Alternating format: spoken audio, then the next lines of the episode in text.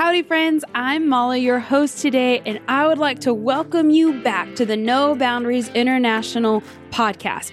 So as a reminder, this podcast is meant to be used as a tool to help equip you in your walk with Jesus in the areas of restoration, training, and of course, outreach.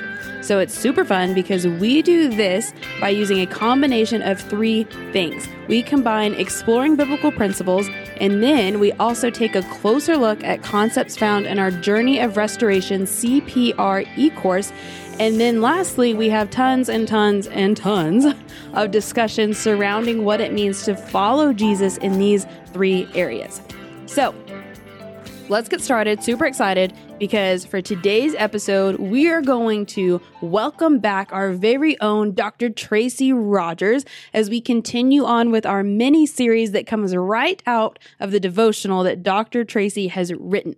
So as a reminder, she is the executive director of our No Boundaries International Amarillo base. And then, drumroll please, we also have joining us our very own Sandy Orchard. Sandy is our vice president and co-founder, and I like to refer to her, her as our brain, I mean, not our brain, our Bible geek. Yeah, what happened to the yes. brain side of it? I know, our brain geek, she's busy. She's doing other things. So we get our Bible geek. There you go. So, Sandy, welcome. Well, thanks. We're super excited to have you guys. And let's just say before we get started, we probably do need to do a little bit of a recap of what we talked about thus far, right? So, so far in this mini-series, we started our first episode where we established that God wants a relationship with us and that everything else will stem from this truth. So we established that we were actually created for a relationship with our Creator, to know Him in an experiential way and not just know things about Him. So then that took us to the second episode where we talked about how if we're made for relationship, then there must be a way that He's communicating with us and that we communicate with Him, because it'd be super weird to have a relationship where there's no, there's no communication. So we looked at how God still speaks to us, and then we looked at the way that He does it, and then how to discern that it really is the voice of God. And then in the last episode, we talked about passion, that internal driving force, that thing that drives us, and how that thing that drives us can either be towards the cross and towards the kingdom of heaven, or towards death and away from the kingdom of heaven. And there's really not an in-between. So that lands us right here for today's session, where we're going to look at excerpts again from Doctor Tracy's devotional, where she now is going to invite the reader to examine the things in their lives that either fuel them or drain them, and then why that even matters in your walk with Jesus. So, Sandy, will you go ahead and read from the devotional? Sure. So it says, "What activities recharge you?" Human nature wants to answer this question by looking at things that we enjoy. But I want us to look a little deeper. Just because we enjoy something doesn't mean it recharges us. This certainly could fall into the self-ca- self-care category. Think about your car. It was made to go. If you want your car to continue going, you have to do maintenance or self-care. A car has to have oil changes, the tires rotated and replaced, windshield wipers replaced, et cetera. But what happens if you do all the maintenance like clockwork and the car runs out of fuel? Well, then there's no maintenance that'll get it uh, to get it going. It has to be filled up. And we're the same way. There are things that we have to do to maintain a healthy lifestyle, such as eating right, exercise, sleep, spend time with Jesus, et cetera. But we also have to know what uh, when we need to be refueled and recharged. Today, burnout is an enormous issue, especially in certain fields. Many contribute burnout to the lack of self-care. Of course, that plays a part, but I think that we, we forget to consider that refueling our tank is part of it too. In my opinion, we need to do a better job of, of defining self-care. Teaching people how to maintain a healthy lifestyle is extremely important, but it seems that we tend to stop there and we never really look at what it takes to be refueled, re, refilled and recharged. In the, in the event we are teaching that, we tend to skip the healthy lifestyle, but it takes both maintenance and recharge. Think of the car again. The maintenance is virtually the same no matter the, the year, make, or model, but the fuel is different. Some need gasoline, some premium, some no ethanol, and some electricity. Some cars can go for three hundred miles and some four hundred. Not only does the mileage affect the gas, but also wind speed uh, and the type of driving. We watch that gauge in order to never run out of gas. And if we do that in our vehicles, shouldn't we also do that with ourselves? So, how do you know what recharges you? Think of it this way. Have you ever had a time that you were just grumpy or exhausted? Then you did something and suddenly you feel like you could go on for days. Don't try to think through your answer too much, and certainly don't compare yourself to others. It's going to be different for everyone. For example, I love my family. I love seeing them and doing things with them, but as much as I enjoy that, it doesn't recharge me. It's certainly something I need, but it doesn't recharge me. That might sound horrible to some of you, but remember, a recharge is something that should be easy once we do it. I don't know about you, but for me, family isn't always easy. We're to run the race like in First Corinthians nine, twenty-four through twenty-six. And we have to make sure that we're staying fit and doing maintenance or self-care, refueling before we run out of gas. And it's not just a race to the finish line, but rather think of it as a great treasure hunt. The ultimate find is in heaven. But as we go along the way, God gives us buried treasure that we can find and enjoy now. Mm. Yeah. This is so critical. Like... And I like then, Doctor Tracy, how right out of the gate, right, you're talking about how being recharged isn't necessarily the same thing as just doing the things that you enjoy. And we can so quickly get those two things confused or crossed over. And I mean, like, I enjoy watching ac- action movies, right? Like, love it. Love a good action movie. Love a good storyline. Love to see, you know, the little, like, fake fights and things like that.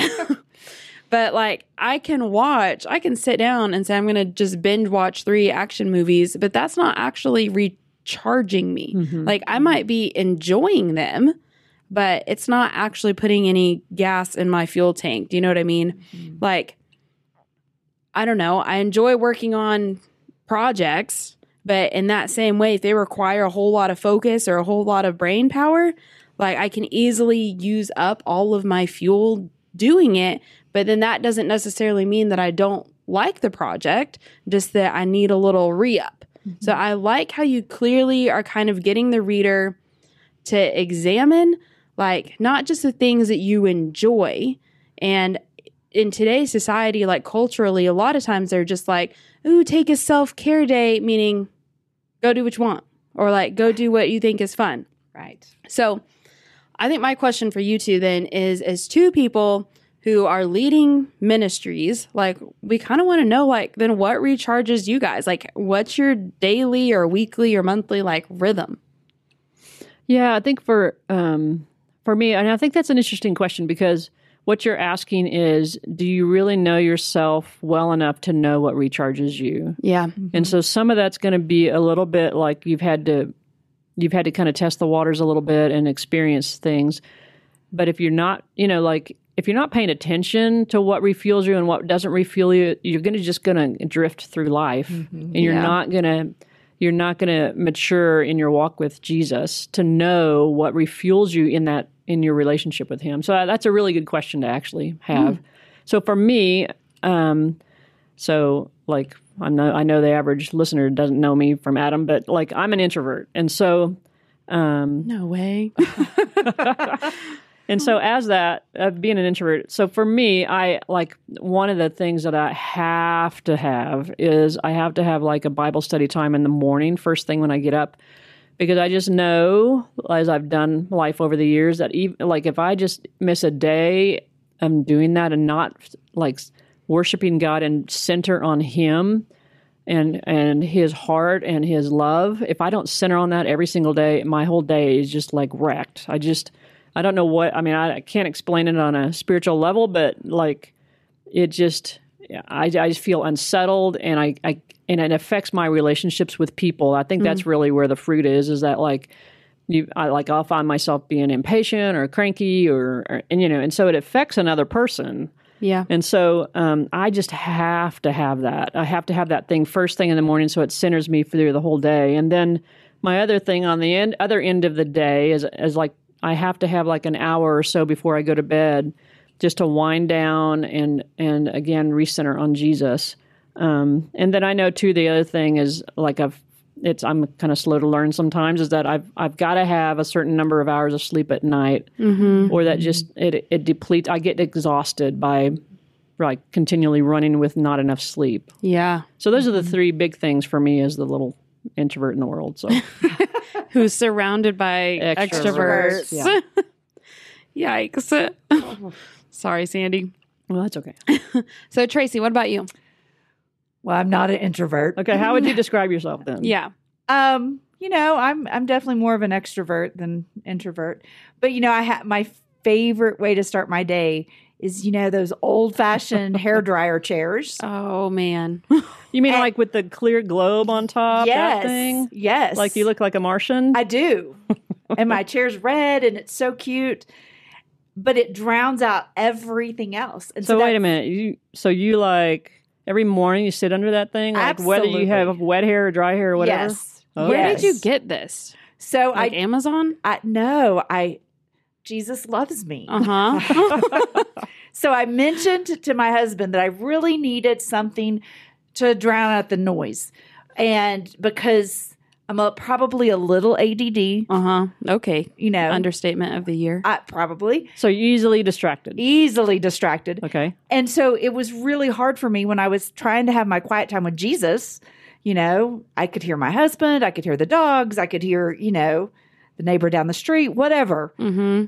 And so I said, I would. I wish I had one of those chairs, those hairdryers. But that takes some self-awareness. At, I mean, like if you're not paying right? attention to how, like, you know, how you're responding to the world, that takes some self-awareness to realize. And that may have taken some time. It took to, a lot of years. You know, but that's a good thing. Yeah. Because then you, you realize, oh, I'm easily distracted. What can I do about that? Right. So anyway, I'm starting to interrupt. Yeah. So so then I tell my husband, and he's, he really loves to stop at estate sales, mm. and mm-hmm. which is great for him. But so he stops at this estate sale, and there's a chair. Of course there is. A hairdryer that, chair? That works. That is exactly what I described to him. And so he he calls me and says, I'm bringing you a present. Did you have any clue? No. It wasn't even on my radar because right. what are the chances? And so I love sitting under that. And I can tell the difference if I haven't gotten to. Yeah. You know, even throughout the day, if I get just overwhelmed or something, I can go sit under it and just kind of have a moment. And it's fantastic. Yeah. You know, but then, so then the other side of that is, like, I think about the things that we do here at No Boundaries, and the thing that really refuels me is when I get to speak in front of people. Mm-hmm. It does refuel you? It does. I love it. Yep. Oh, man, that's such a draining thing for me. Which is so funny because before No Boundaries, if I had to talk in Des- front of describe, adults. But describe why you're saying that. You, your former profession was? I was a children's pastor. Okay. And so I could talk in front of five hundred children or children's leaders because they were just taller than the kids. I mean, right. same, same vibe. Same vibe. But even to do announcements in the church, I was so nervous and so terrified because they were, all these big people were looking at me. Mm, mm-hmm. And so it's so funny that that's what God made me passionate about now. Yeah. You know, because I love it, whether I'm sharing about human trafficking or whether I'm, and I really love it when we get to share how they can walk in victory and, and why Jesus really died on that cross, not that it's for our salvation and it's for so much more than that. Like mm-hmm. he wants us to have that life today. Yeah. And so I love being able to share with people, and those things really refuel me. Wow, that's a big change. I mean, how'd you get, so how'd you go from, you know, the little people to the tall people? What was that journey in between? Did you have to face a fear or something? Or? Oh, I was terrified. You were? Oh, I was absolutely terrified. So was that like, you knew it was a fear and you gave it to God and he healed it? Or was it a progressive thing? It or? was pretty instant because I'm like, okay, Jesus, if this is what you're calling me to do, then you're going to have to do this because I can't. Yeah. Yeah. And I was just not smart enough to figure out how to do it on my own. So mm. I didn't even try because, yeah, because I was super shy when I was young. What? I know. I wouldn't even talk to people. I can't, I cannot even imagine that. That's so strange. So it's interesting that, so you're like a physical manifestation of how God changes people. Yeah. Yeah. Yeah. You're a living testimony. Oh, that's look amazing. At that. And I like how, Sandy, how you brought up the point of how it can be progressive. Like, you might not know all the things that immediately recharge or refuel you. You know, like, it can be over time that you start to discover these things. Mm-hmm. And that's why I think that as you walk in relationship with the Lord, and as He introduces you to Himself and then introduces you to yourself mm-hmm. in light of Him, like, that's whenever you kind of get to know, like, oh, this is, this is, I'm coming alive in this. Or, oh man, no, that is the worst thing that I've ever done in my entire life. Like, you kind of start to get this, this gauge, but it's only really found like in relationship with God. Mm-hmm. And I know, like, for me, then that sleep, Sandy, mm-hmm. that's a big one. Like, mm-hmm. if I'm not sleeping, something isn't right. And it comes out in mm-hmm. the ways of not so much that I will, not so much cranky, but my attention is gone. Mm-hmm. And then my hyperactivity is like heightened. So it's very uh, odd. Mm-hmm. Like, I don't feel tired, and I'm not like, ooh, I just haven't gotten enough sleep. I'm like, ooh, I haven't gotten enough sleep. And I get even more excited, and I'm less uh, steady. And I'm probably, I mean, I'm just going to say it, maybe just a little bit annoying to the people around me. I don't like, believe let's, that. I'm just going to, I mean, let's self-awareness, right? Right.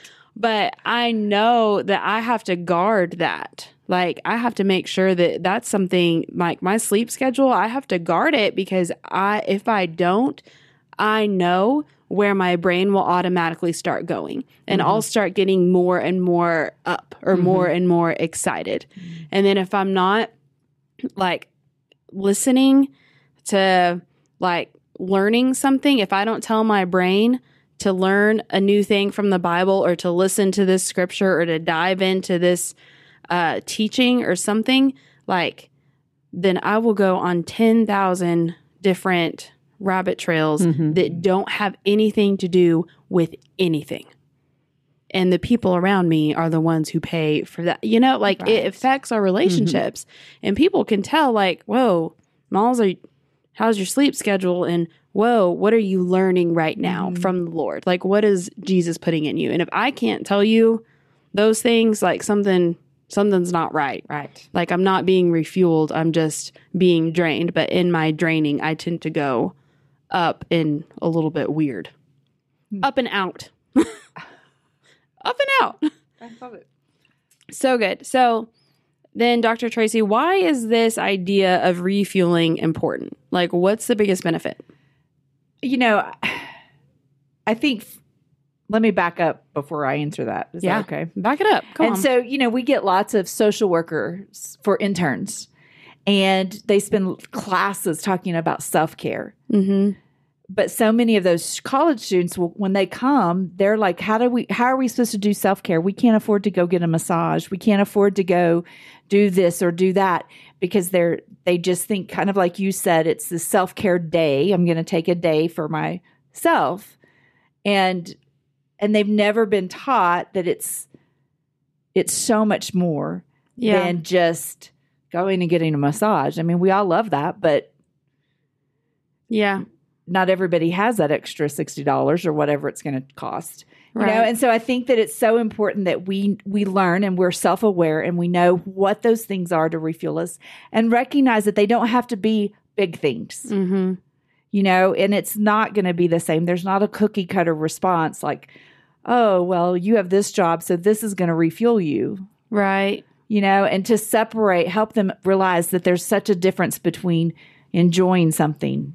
Yeah. And being rejuvenated. And, yeah. You know, and so I think it's just, it helps them if they can learn that. I mean, I wish I would have learned that at a much younger age. Mm-hmm. Because... Mm-hmm. Man, I would have been way more productive. Yeah. You know? And so I think it's just, it just helps them to to know and to to be able to do the things and and really walk in the fullness of Christ when we recognize what refills us. Yeah. Because then, I mean, you can tell someone who's walking around on empty. Oh, absolutely. Like, you can just feel it. I mean, you know, you, you might know before they know. I think most of the time we do. Yeah. And that's a, especially with all, I mean, for those of you who don't know, so Can you just describe, because you're talking about interns and people that you get. So we just talk about a little bit about what No Boundaries Amarillo does on a weekly, just to like people can get a feel for.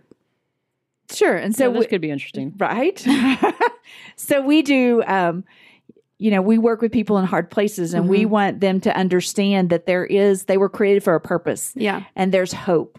And so everything we do, we want to reinstill hope and give them dignity and and help them to know that they're loved and they're beautiful and they're worth it, without judgment, without condemnation.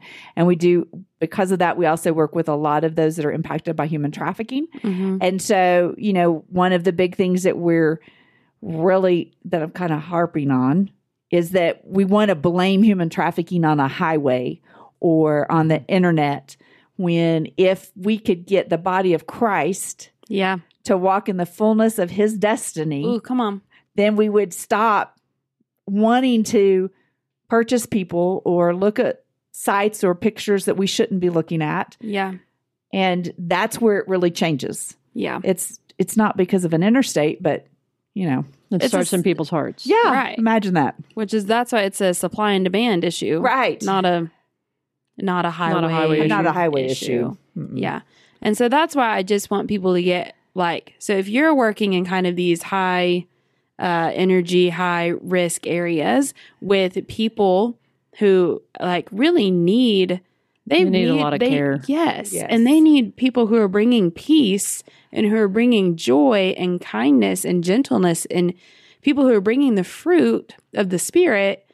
And when we're not refueled, or if you have interns, or if your team is running hot, as Doctor Laurie says, yes. or gets a little out there, like it affects how you minister. Absolutely. Mm-hmm. And and you can't can sustain it. Right.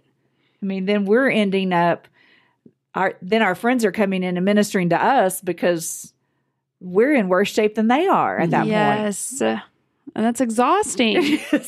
I think somebody was uh, said that, like, we have to minister.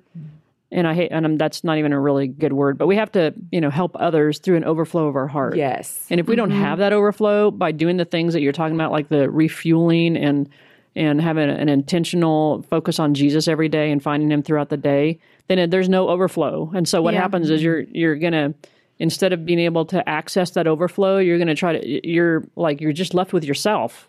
And right. so you're going to end up trying to help other people just out of your own self-effort, which is exhausting, right. especially with people that require lots of care.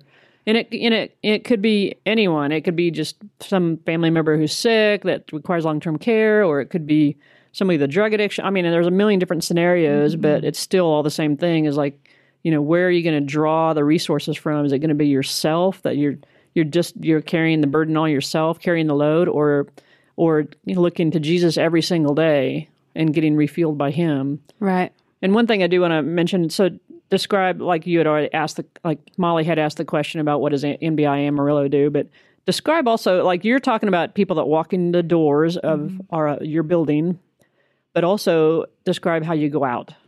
And so we, um, you know, whether they're coming in for food or clothes, that's primarily, or for inner healing, that's when they come into us. And then we go out into those hotels where there's lots of... Um, questionable activities. Yes. Ooh, that's our favorite place to go. Yes. And then we also go into um, different strip clubs and minister to those that are being exploited in those clubs. But that puts us, that we're ministering to those that are in there as customers, as well as management, as well as the girls. Mm-hmm. We are just, and we've watched customers have radical encounters with Jesus. Wow. In the middle of the club. Or the, the managers too, or right? Or the managers, absolutely. I mean, you, you just told us the other day that the, who was it, the D J? Uh-huh. Like called, what happened? So the manager sent him to us because They he, sent the D J to you? Yes, because the D J was having some struggles. And the strip club D J. Yes, was sent to us by the strip club manager because to, he knew that we would would really help him. Yeah. And point him to the right direction. What? Like, do you, that kind of, like, you can't go into that kind of an, that kind of an area if you're trying to do it in your own strength, mm-hmm. or if you're trying to muster the whatever up, mm-hmm. like if it's all in your power, then you're the one who has to sustain it. Yeah. But That is wild. So you're changing the strip club from the inside out yes. by bringing Jesus into there. Yes. From the inside out. Just like, you know, like Jesus would does to us. That's amazing. Right? Yeah. And it sounds biblical. I mean, that's what Jesus did. That's where he was hanging. Well, like, I mean, yeah, he was accused of hanging, hanging out, out with, with sinners, sinners and, and taxpayers. Right. And taxpayers. Like, yeah. I mean, if he was on the earth today, that's the places he would be. Yes. And the, yeah. And like speaking truth. Yes. And, and not telling them shame, shame, shame. You shouldn't be doing this, but saying, do you know there's a God that loves you? Yeah. That there's hope, that there's, you have a purpose. Mm-hmm. Yes. You know? And yeah, so, it's a different question for them, isn't it? Yes. So it kind of captures their attention. Yeah. Yeah. That's so good. And that's where, I mean, and obviously if you look at the fruit of what even the story that you just said, if you were coming in shame and condemnation, there's no way that the manager would then refer the yeah, D J to come here. Like they know that they can come to you, that you're a safe place. Yes. And that's what Jesus does for us. Like we know that we can come to him and that he's a safe spot, regardless of what the outside sin and gross is looking like. Like it's just such an awesome picture. Yeah. But the, you know, the, and the reason why I wanted Doctor Tracy to describe the outreach they do is because, um, you know, the subject matter is here is about refueling and what refuels you, and and and like I would imagine that's kind of a challenging outreach to do, and so and you do it frequently, and so you if you're not refueled continually from Jesus, I mean, I don't think. Long term, I don't think you could sustain that. No, there's no way. And we've been doing that, I mean, for two and a half years. Yeah. And so there's there's absolutely no way we could do it. You know, and we've not we're not afraid to hold each other accountable and say, Are you are you full? Can you do this tonight? Wow. You know, because it we realize that we're really literally going into the lion's den. Yeah. And we have to have that.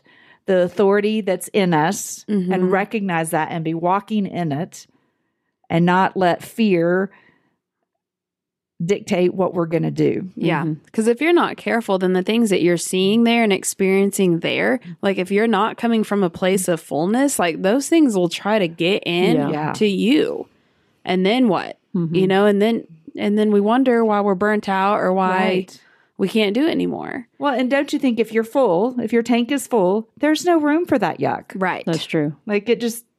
You can't... There, nothing there's, else is going to fit. No. The only thing that's going to come out is what's in you. Yes. Yeah. That's awesome. And I think too that like from a biblical point of view, that like most of the Old Testament was the law, which said that, you know, things that are evil or dirty or, or contaminated... We want to stay way clear of that because it's going to it's going to hurt us. It's going to affect us. And so, you know, the evil things or the contaminated things have to stay outside of the camp, sort of, so to speak. And then Jesus comes along in the New Testament and totally flips it all around. And mm-hmm. he's like, yeah. um, you know, I'm I'm coming to you, the leper, and I'm not a, like he, Jesus is saying, I'm not afraid that you're going to contaminate me. So right. he says, so basically. He's encouraging us, the church, you know, those things are not going to hurt you mm-hmm. if you're full of me. And so he flips the whole story around. And so instead of being afraid of something that will be evil or contaminate, that he's going to that. And he's calling us as the church to do the same thing, to go to that, because it's not going to hurt you, because Jesus is the one who's there and he's going to protect you and, and fill you up and refuel you so, so that you can do those things. Mm-hmm. And so then it's not the fact that they're going to contaminate Uh, like the evil is going to contaminate Just us, but actually inside, but the it, light is going to overtake. Right. So the, the light that we carry goes on to them. It comes out from us and onto them. Yeah. It's the opposite effect. Yes. That's, uh, don't you love him? I love it. Okay. So then Doctor Tracy, you bring up how we're called to run the race, right? That's mentioned in First Corinthians nine verses twenty-four and through twenty-six. So Let's just go ahead. Let, yeah, let's just go ahead and read it. But it says, "Do you not know that in a race all runners run, but only one gets the prize? Run in such a way as to get the prize. Everyone who competes in the games goes into strict training. They do it to get a crown that will not last, but we do it to get a crown that will last forever. Ah! Therefore, I do not run like someone running aimlessly. I do not fight like a boxer beating the air." And I like I like this verse really because it speaks directly like how in order to finish the race or in order to not burn out, we have to run with direction. Mm-hmm. Do you know what I mean? Like we have to know actually exactly what we're training for, or in other words, that our recharging still needs to be disciplined. Mm-hmm. And I don't think a lot of people get that, because I think sometimes we can start to think that just to finish the race or to recharge, that we need to like take a break, or we're just going to take a season, or we're going to go on sabbatical. But if that's not disciplined, it gets so wonky. Mm-hmm. And I was listening to John Tyson from Church of the City, and he says, you can lose your soul in a season, mm-hmm. or you can lose your integrity in a season. And I like that because it's so true. But when people think about this word like disciplined recharge, or even just this word discipline, it has such this negative connotation, but it's actually what's required to finish the race. So like, I like how while we need to know the things that are refueling our hearts or refueling us spiritually, then we also have to make sure that it's in line with the ways of the kingdom. Because it's like we need to put that word disciplined recharging into the perspective of what it means to give our lives before the Lord, because it's a slippery slope when we refuse to refuel in the ways that He would ask us to. Because if we start using that, I'm just going to take a season, I'm just going to take a break, but really you're falling back into sin or idolatry, mm-hmm. because you're thinking that that's the thing that's gonna refueling refuel you. you. Mm-hmm. Like, that's so dangerous. Mm-hmm. It's so dangerous, because you'll so quickly go right back right back into the ways of the world, and actually you'll end up drained and not doing anything that you're called to do.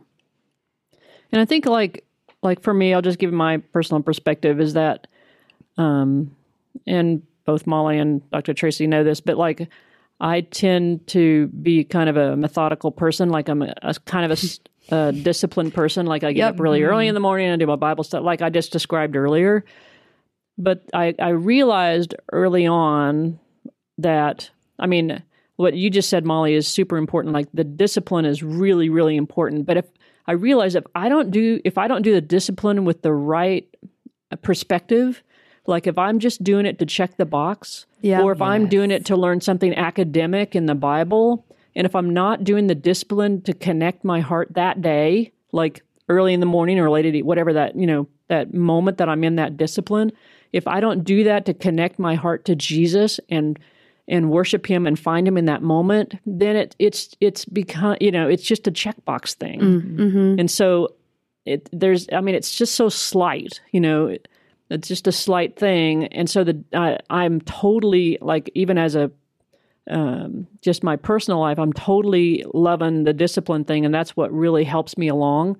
But if I don't do it with the right perspective, then it becomes, it won't refuel me. Yeah. And so I ha- I have to be intentional. And you, I think you had kind of mentioned that word a little bit. Like I have to ha- be intentional and have purpose and strategy behind that, that refueling, behind that discipline. And so if I don't in the every morning connect my heart to Jesus and in relationship and in love with Him, then it becomes just this academic exercise and, a, and a, just a fulfilling of the checkbox, and it and it does nothing. It does not refuel me. Yeah, and it's a thin. It's just a real slight line, but it, it's an important line. Yeah, and I remember when um, I was talking to discipline with one of my friends, and she was like, "Molly, like with this in mind, like I need to." I was like, "I need to get up, and I need to be disciplined, and I need to read my Bible, and I need to pray." And she was like, "Whoa, whoa, whoa, whoa, whoa." And she's like, when you do those things, like all of that sounds great. Mm-hmm. And she's like, but if you can, before you just jump in to like doing it, to just get it done and say that you've been disciplined, if you can get to a place of perfect peace and like calm and like really when you're listening to the Lord and then just begin to thank Him, like if you can start coming at, it's just what helped me. Like if I can start my disciplined whatever, by coming from a place of peace and a place of gratitude, mm-hmm.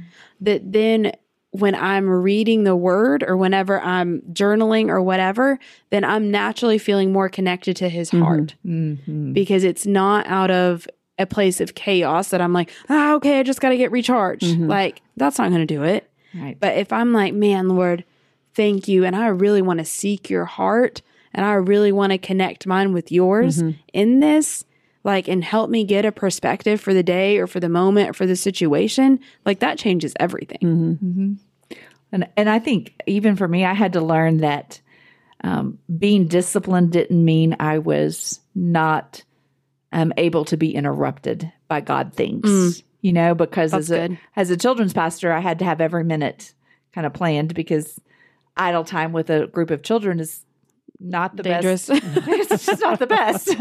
And so, but I had to learn how to still be disciplined, but be, be seeking him and looking for opportunities that he was placing in front of me. Yeah. Mm-hmm. You had to be open to that. Yeah. Yeah. Yeah, that's really true.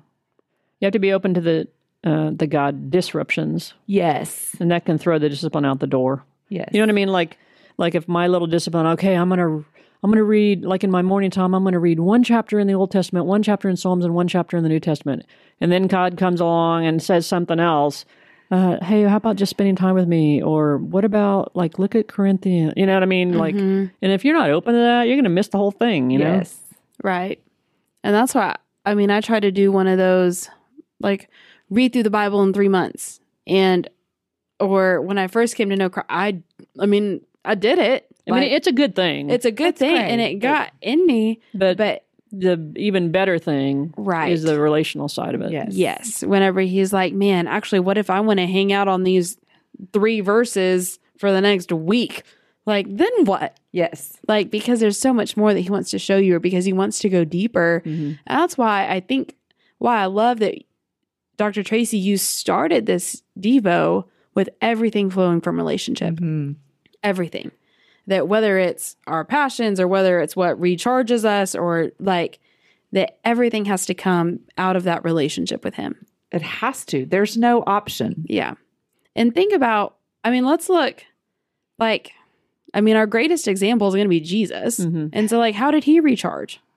So he, you know, it says he went into the wilderness to pray, which to me says, that shows two things. One, he went to pray, which is amazing to me to think about, that he's fully God and fully man, but he still had to reconnect every single day, or whatever his time frame was, with yeah. the Father.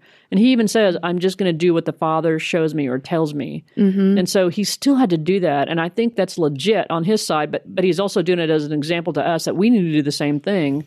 And then the second thing that, that kind of throws me a little bit on that is that he went into the wilderness. I was like, gosh, why couldn't you go somewhere he's nice? I mean, you know, it's like, because... Like yes. you talked about self-care, like you're going to get a massage and it's going to be really cool. And, or, you know, you'll go to your favorite. Um, Kick up your feet. Yeah. You'll go to your favorite uh, beautiful place, like in the mountains, or, you know, or overlooking this, this um, amazing landscape sort of thing. But he goes to the desert. I mean, it's like, and, and several years ago I was in Israel, and it really hit me. We were driving somewhere, and it was like the guide was telling us, this is where a lot of miracles took place in a certain chapter of the Bible. And it was like nothing out there. I mean, there's like, it's total desert, and it's yeah. like no green grass. There's just a bunch of rocks. And so when I, I read that, that he went into the wilderness to pray, I'm like, couldn't you, like, you know, do that in a, in a nice place, like maybe overlooking the lake, or... Or someplace that, you know, a resort, or, yeah. but he went to the hard place, you know, yeah. and I'm like, yeah. wow, I've got a lot to learn. There's, so even when the, in those places that don't look very appealing, he went there to pray, mm-hmm. to reconnect with the Father. But that's where, I mean, what recharged Jesus was always the Father. Yeah. Mm-hmm. Every single time. So he wasn't recharged by the, the nice vista and the nice right. mountain view or whatever. I mean, and, it was all one hundred percent relational for him. And that's it. And I'm thinking, like, and what this shows me, because a lot of times we think that the recharge is going to be at a certain place, mm-hmm. or, man, if I could just get home and kick up my feet, or, man, if I could just get three hours, you know, where I can just be and not have anything. But that, but look at what Jesus did. Mm-hmm. Like, that's just not true, because he was old, he was traveling. Right? He didn't mm-hmm. even know most of the time where he was going to sleep mm-hmm. until it, the Lord revealed it, until then someone else would confirm it, right? Or be like, hey, come stay with me, or invite him in. And so, like, this just this, especially I think in American culture, we're just so used to our comforts. Yes. And that leaning on our comforts as a thing that's going to recharge or refuel us. Mm-hmm. But if you actually look at the life of Jesus, it was always the Father sustaining him. Mm-hmm. Yes. And it was always when he would go away and get to a quiet place alone and pray, or how he saw and did what the Father was doing, and mm-hmm. how he spoke what the Father was doing. It was that level of dependency on his Father in relationship that recharged him. Mm-hmm. So I think sometimes we think that we need... Yeah, we have to have the perfect circumstance. Right. And we want to create the perfect circumstance for others. Yeah. Ooh, yeah. You know? Come in and watch this T V show with me for five hours and we're going to feel great. Yeah. Let's have snacks and... Bleh, I'm talking about myself right now. Like, uh, let's just get some cookies and some popcorn and throw on a Disney movie or whatever the thing is, you know, yeah, like, yeah. And that's going to recharge. But that is not go. If that mm-hmm. is what you're doing, that's, oh, if it's a, in the place of God recharging you or taking that place, it's actually called idolatry.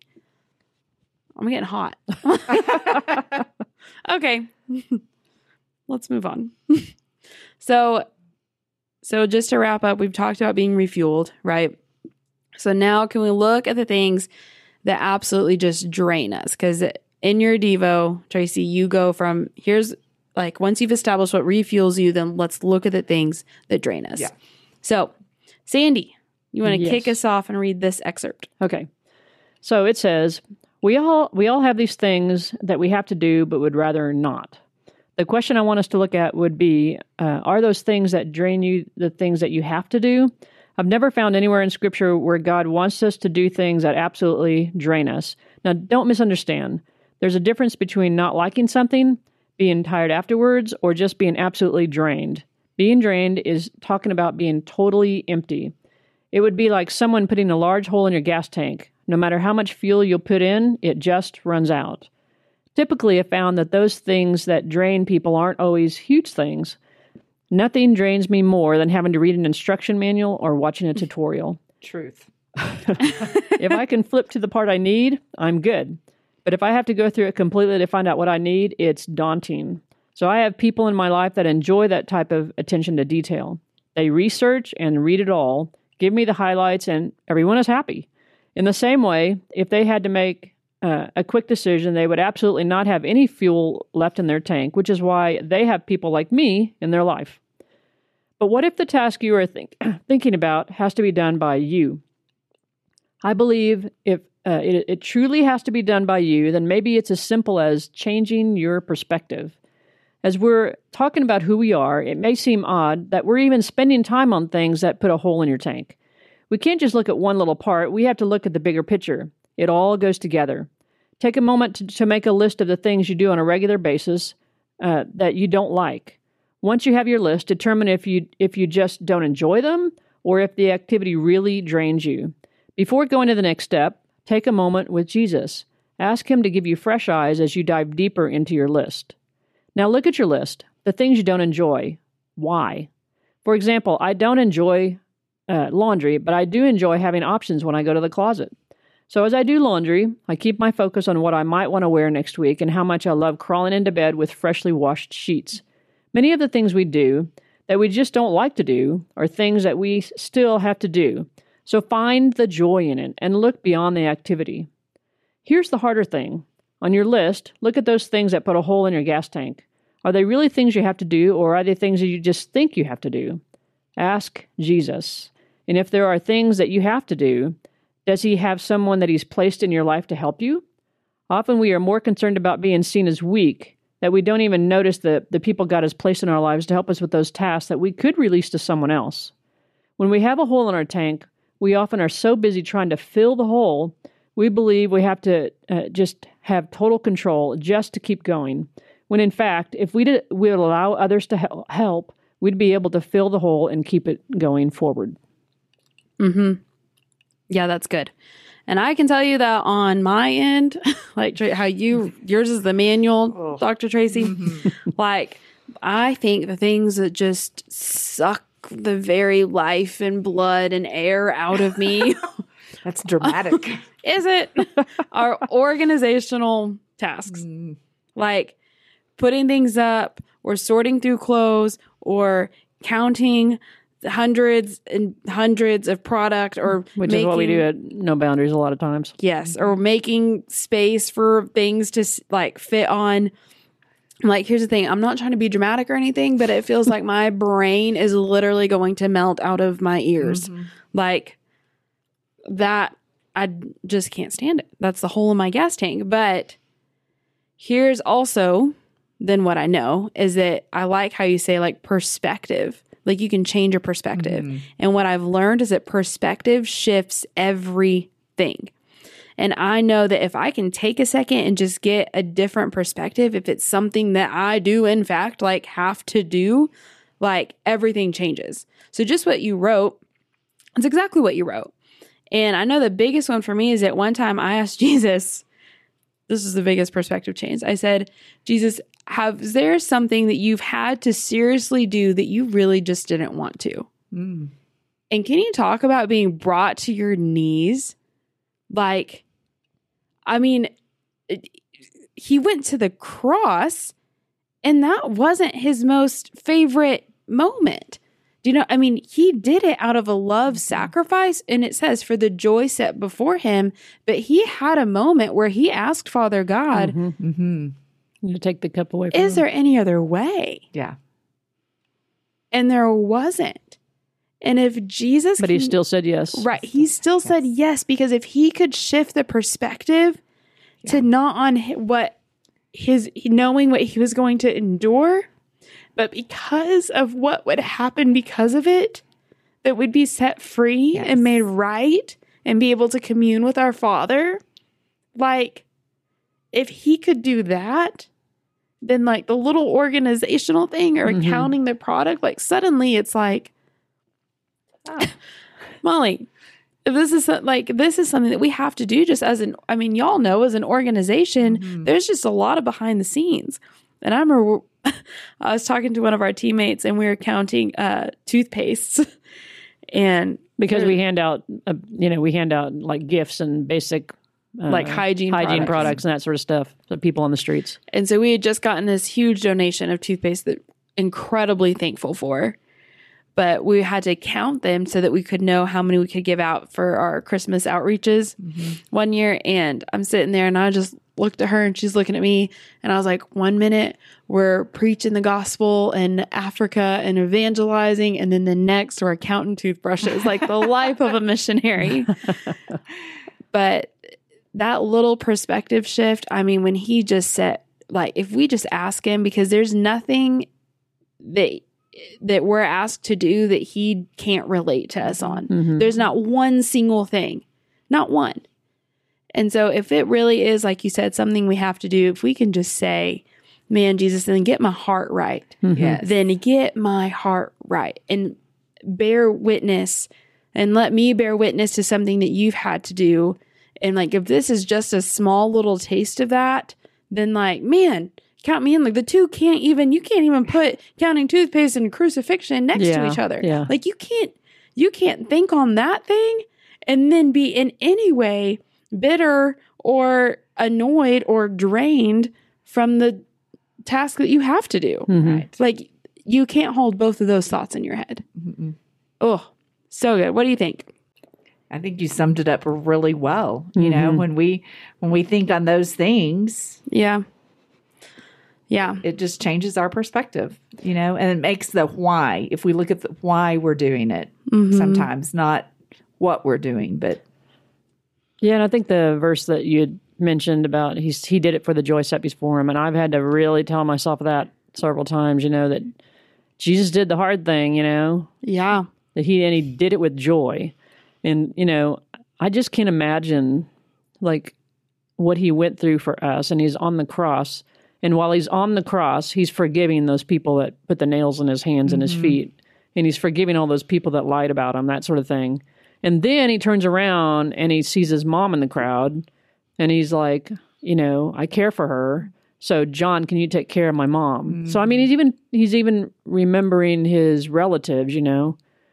So I don't know. It's, I mean, he's such a good example, such a beautiful example for us. And I love the fact that he doesn't say, you know, you crazy person, you're you're complaining about yeah. this. And do you remember what I went through for you? He says, I love you. I know this is hard, but let's do it together. Mm-hmm. You know? Right. Yeah. Right. Yeah.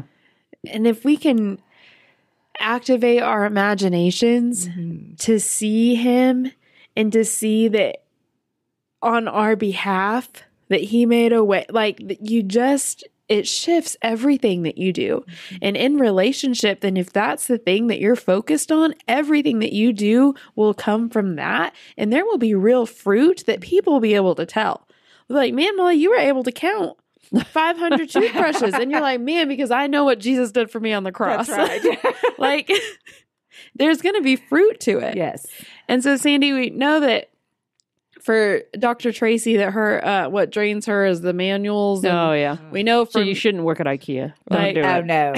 I could never. And for me, it's going to be the organizational tasks. But for you, what just drains you? Well, I think, like, for me, um, I like you guys are extroverts. I'm the introvert, so I tend to be on the other end of the scale on things. And so one, I like tasks. I, I I actually like tasks. I'm a more of a task oriented person because it. Wow. I feel like I have completion at the end of the day on some mm. some of the tasks. But so for me, it's some of it is relational. Like if there's drama going on, I just I mean that just totally drains me. I I don't like the whole. I don't like drama, like conflict, sort of.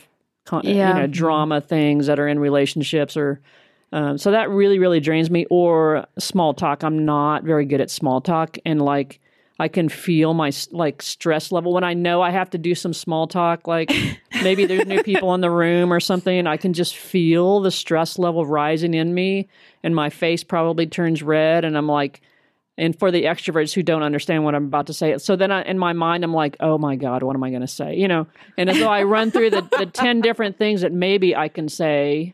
And then right. where, and then where's the, the one percent uh, that I have in common with that person? All these thoughts run simultaneously in my head, you know. Wow. So that thing at the end of the day ends up draining me. And so uh, a lot of my teammates know know that. And so like if we've had some big function where I have to talk and like all of us have to talk to people we don't know and spend that day, by the end of the day, they know just just leave Sandy alone. She needs a, you know, a little, yeah. a little time to recoup and everything.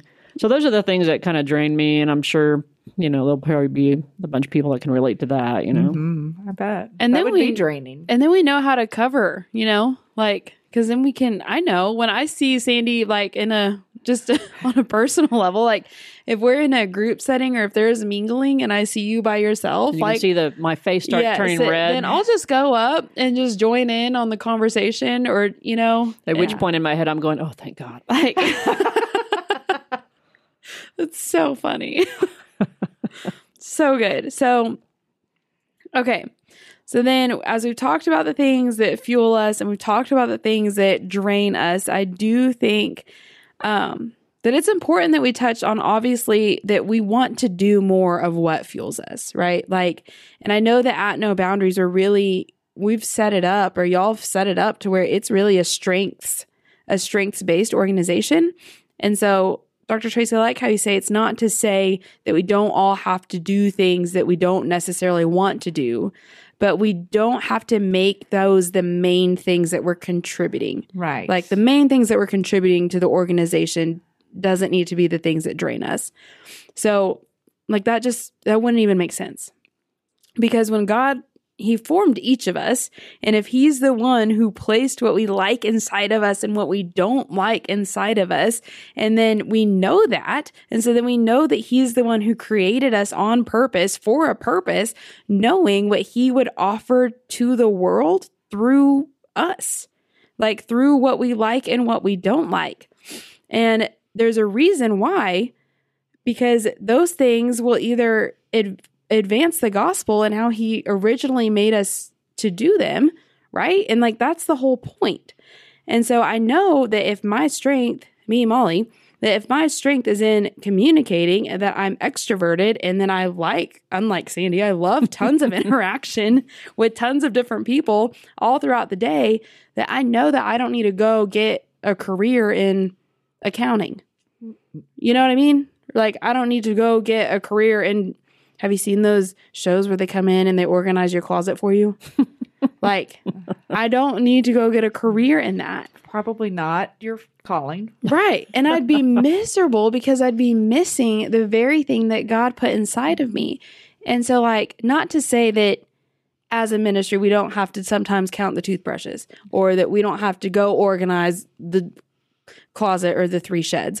Like, not to say that that's, that we don't have to do those right. sometimes, but then that won't be. That's the, not your dominating thing for right. what you do. That That's not the thing that I'm consistently doing and offering. Yeah. Like, but know. I will say all those things that, like the counting the toothpaste and organizing all that, contribute to the overall mission of our organization and yeah. any organization. And so you you you're becoming a good team player by doing that. Right. But you're but I understand what you're saying too, which is highly important. That so you're starting to recognize, um, you know, what the giftings are that God has put you in, and and how that plays into your purpose that he's that he's call the calling that he has on your life. Yeah. Yeah. But that's what that's how you guys have set it up though.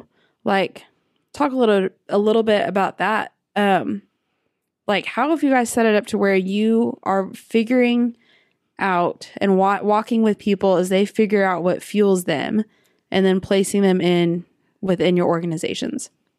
I think for us, you know, when especially when it's a new person, because then they come in and we may not know them very well either. Yeah. And so it's going to take some time and relationship, mm-hmm. Mm-hmm. you know, and what's so funny is most of the time when they come in and they say, oh, this is this is what I love to do. This is what I want to do.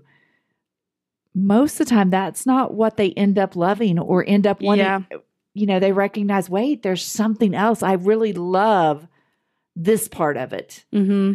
And it's not anything that they would have ever picked. Yeah. Um, and it's not necessarily what we would have picked initially for them. Yeah. So but, it becomes a discovery process yes, for them and you. Yes. Mm. Yes. And so we just have to, in relationship, walk that out and help them to see. Um, because I think a lot of times they get stuck in, well, this is what I've always done. Mm-hmm. Yep. You know, I did this and this and this at my job or in another ministry, or, you know, so this is what I have to do here.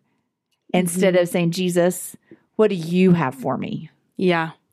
That's good. And trusting him in that. Yes. That's so good. I know whenever I, um, like even when I first started at No Boundaries, like uh, Sandy, you and Doctor Laurie are Oklahoma City as our people who run Oklahoma City. When I was first starting, they're like, okay, you're going to treat it like a buffet. Yeah. And so like when you plug in, and so during my internship, like I did everything. Yes. Yeah. Like I did every outreach. I did every task thing. I like just got a taste of the overall picture of mm-hmm. what you mm-hmm. what you guys did, and then over time would kind of fine tune where I would fit. Mm-hmm. And so like out of everything that we've done, but then Molly, where do you fit within like within the overall vision and within the overarching vision of here's what we do, and yes. then you kind of get to figure out like where you, what fuels you whenever you plug in. Mm-hmm, mm-hmm. And I think, Tracy, what you said, like when people first come, they think it's going to be one thing and it ends up being something completely different. Mm-hmm. It's so and bad. I totally had that experience. And I think because I had this moment where on paper, like just based off of like whatever, the things that have happened to me and the things that I've walked out of, you would really think, and I thought this for a long time, that my heart was going to be with tons and tons and tons of outreach driven, that like I would be the one that wanted to, you know, be at every single thing. And I love outreach. Like, you know what I mean? Like yeah. I still, I love outreach, but really what I learned in all of this was that I love communicating. Like I love outreach, but man, when I can sit and podcast like this, like, I mean, y'all can't see me, but I'm like, up like I'm sitting on the edge of my chair, my arms are going, like I'm excited and I'm getting refueled doing this. Yes. And I love it. And so where it looked like that that's was going to be the direction that I was going to take, and I'll still go on outreach and I still love people, you know what I mean? Mm-hmm. But man, when I plugged into actually though, here's what I can contribute is I want to let's podcast and let's yeah. like have conversations about what God is doing. That's the thing that really makes me come alive. I love it. And I think, too, that um, so the process you described earlier with yourself, with Molly, and then what Doctor Tracy was saying with people coming in through the door.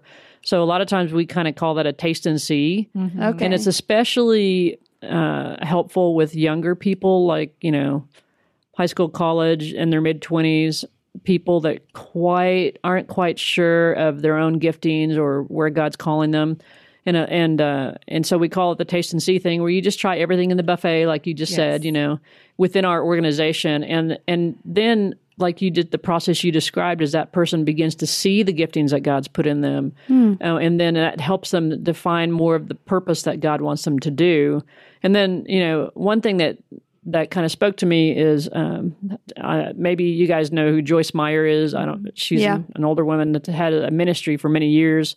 Uh, very uh, large ministry where she's on stage communicating with people. And somebody asked her a long time ago, so how how did you get into this sort of scenario with, I mean, large conferences that you're the main speaker and you're a gifted speaker and you're always pointing people to the Bible? And, and she said, yeah, but I didn't do that. Like for years, I didn't know early on, I had no clue what I wanted to do. And so I just felt like I should try the, everything.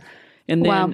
through the trying everything, God showed me where my giftings were. And then it started in the living room with just having a Bible study with two or three people. And and as first it was kind of awkward. And then I kind of, I started, you know, getting a rhythm with that. And so through that experience, I mean, here it is years later. And now she's like pointing people, pointing thousands of people to Christ. Yeah. But she didn't start off knowing I'm going to be this, you know, international speaker, and I'm going to have thousands, you know what I mean? She just was listening to Jesus. She wasn't sure what to do. So let's just try a little bit of everything. Mm-hmm. And then God led her on that journey to like what her purpose was and how to do it. But she had to start humble with just two or three people in the living room. And I've heard that other, other ministers have described that same experience of starting small. Mm-hmm. Yeah. So then if you, so just like with me, Then, so what I'm hearing is that there was a reason why you guys said just try everything and then we'll figure it out. Yeah. Yes.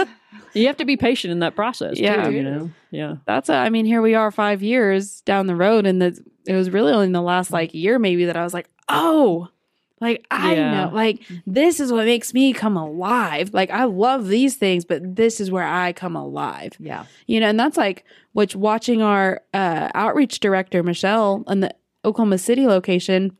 She comes alive on outreach. If you mm-hmm. even spend more than like five seconds with her, uh-huh. you know, like that this is where she's meant to be. Like she, you, we go down the road in our car and you just see the people that flock to us, and it doesn't matter whether we're on quote unquote outreach time or whether we're just going to the grocery store. Right. Like people know her and she has a relationship with them, and you can see the light mm-hmm. that comes in her eyes whenever she's doing exactly what she knows she's created for. Yes. It's awesome. But I think too that the reason we were having the discussion is because, you know, one of the number one questions that people have, especially Christians, is what's my purpose in life? And so we're just mm-hmm. trying to, to sh- you know, like, put out there on the table different scenarios of how people have discovered their purpose in life. Mm-hmm. You know, with your, Molly's, your story and, and Doctor Tracy's um, interactions with people that come through the door, and uh, just kind of putting that out there as a as a way to for you just to kind of walk down that journey of finding out what your your purpose and plan is through Christ. And you have to do that like with the continual conversation with Jesus and looking at the the Word, at the Bible. All those things together, and yeah, I mean, you'll really grow and mature in what uh, what He wants for you. Yeah, Sandy, did you always know that you would be discipling at this level? No, not a clue. Yeah. So, what was that like? Like well, I mean, again, or... I'm an introvert, so like, you know, the fa- like, like the the sentence. Discipling lots of people, that would mean you'd be in front of people, and that would be a anxiety-ridden thing. So, you know, I've had to kind of grow into that. Yeah. And and so my confidence is, I mean, it sounds a little, uh, it sounds a little weak, but I mean, my confidence is not in myself because I just, I mean, I, I don't find it enjoyable to go in front of ma- big groups of people, but but my but I enjoy the Word, and I enjoy my relationship with Christ, and I want other people to find that. And so, I don't know. That's, that may not answer your that question. That does answer fully, the question, but, but that's what I'm saying. Like, because you stay in your, in the thing that refuels you as being the Bible and being like that time that you have with him and searching for his heart, like then naturally whenever you're around people, like Sandy, that's what comes out. Mm-hmm. Like that's what comes out. But I think too, okay, so I'm in my fifties and I feel like I've wasted a lot of years in a religious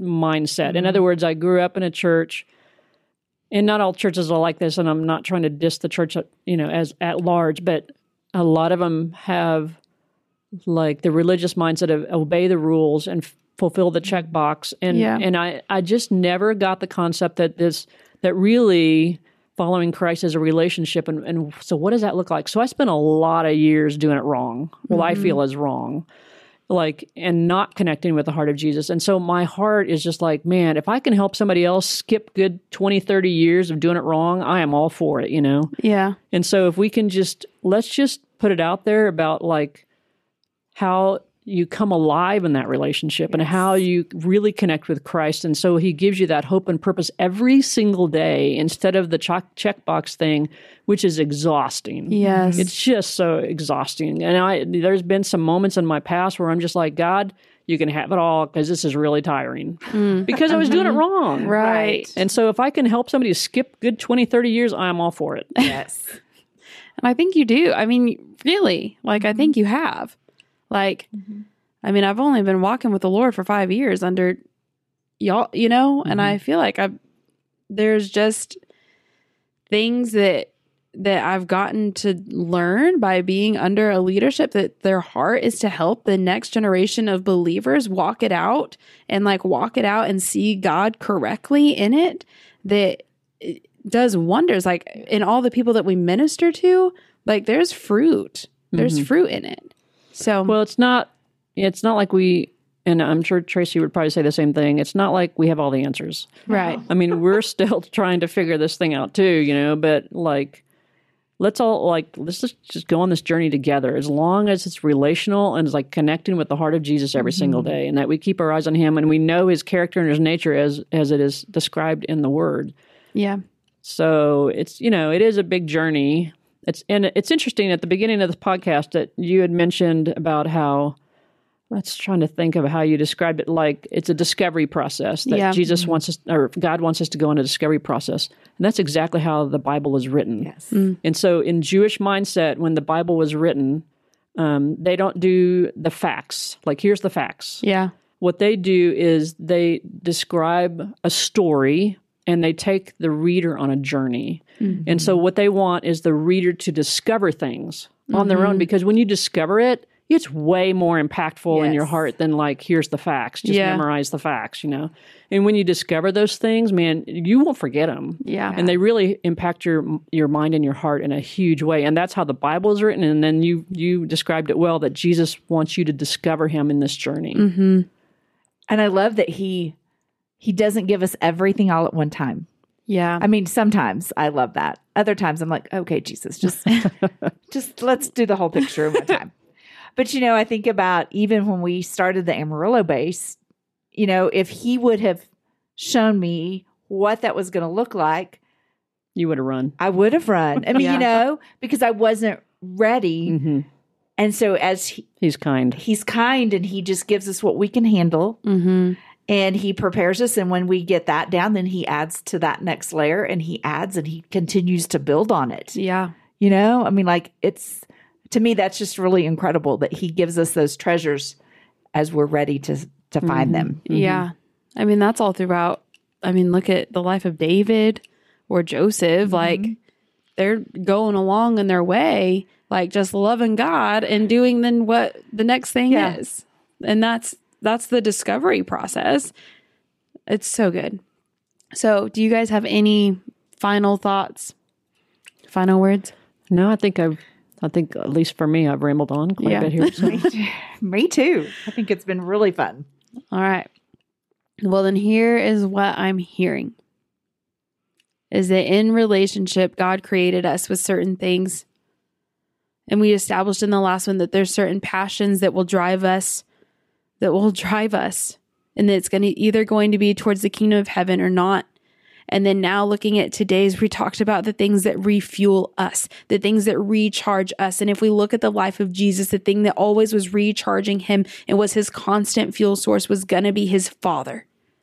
And that we can have that too, because we know Jesus, and because of his example, we know that that's our inheritance as well, that we can continually have relationship with the Father, and that that's going to be the thing that sustains us.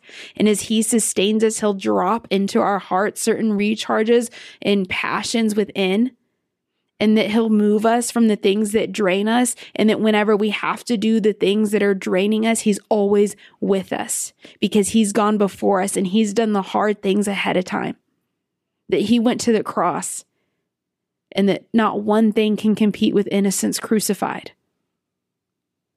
And so as we press in, I think the invitation here today is to just ask him, just ask him, Lord, what recharges me? Jesus, is there anything that I can let go of that's draining me? Is there anywhere that I'm not operating in my true identity as a son or daughter of Christ? Is there anything that you have for me today? And if there's areas that we need to repent in, where we've called it refueling or we've called it self-care, but really it was just idolatry and sin, is there anything that we can turn from and say, Jesus, help us be disciplined in love. Help us capture your heart. Help us know your heart in it. And that that's the invitation. So we thank you guys for listening, and we will see you next time. Bye. Bye. Bye.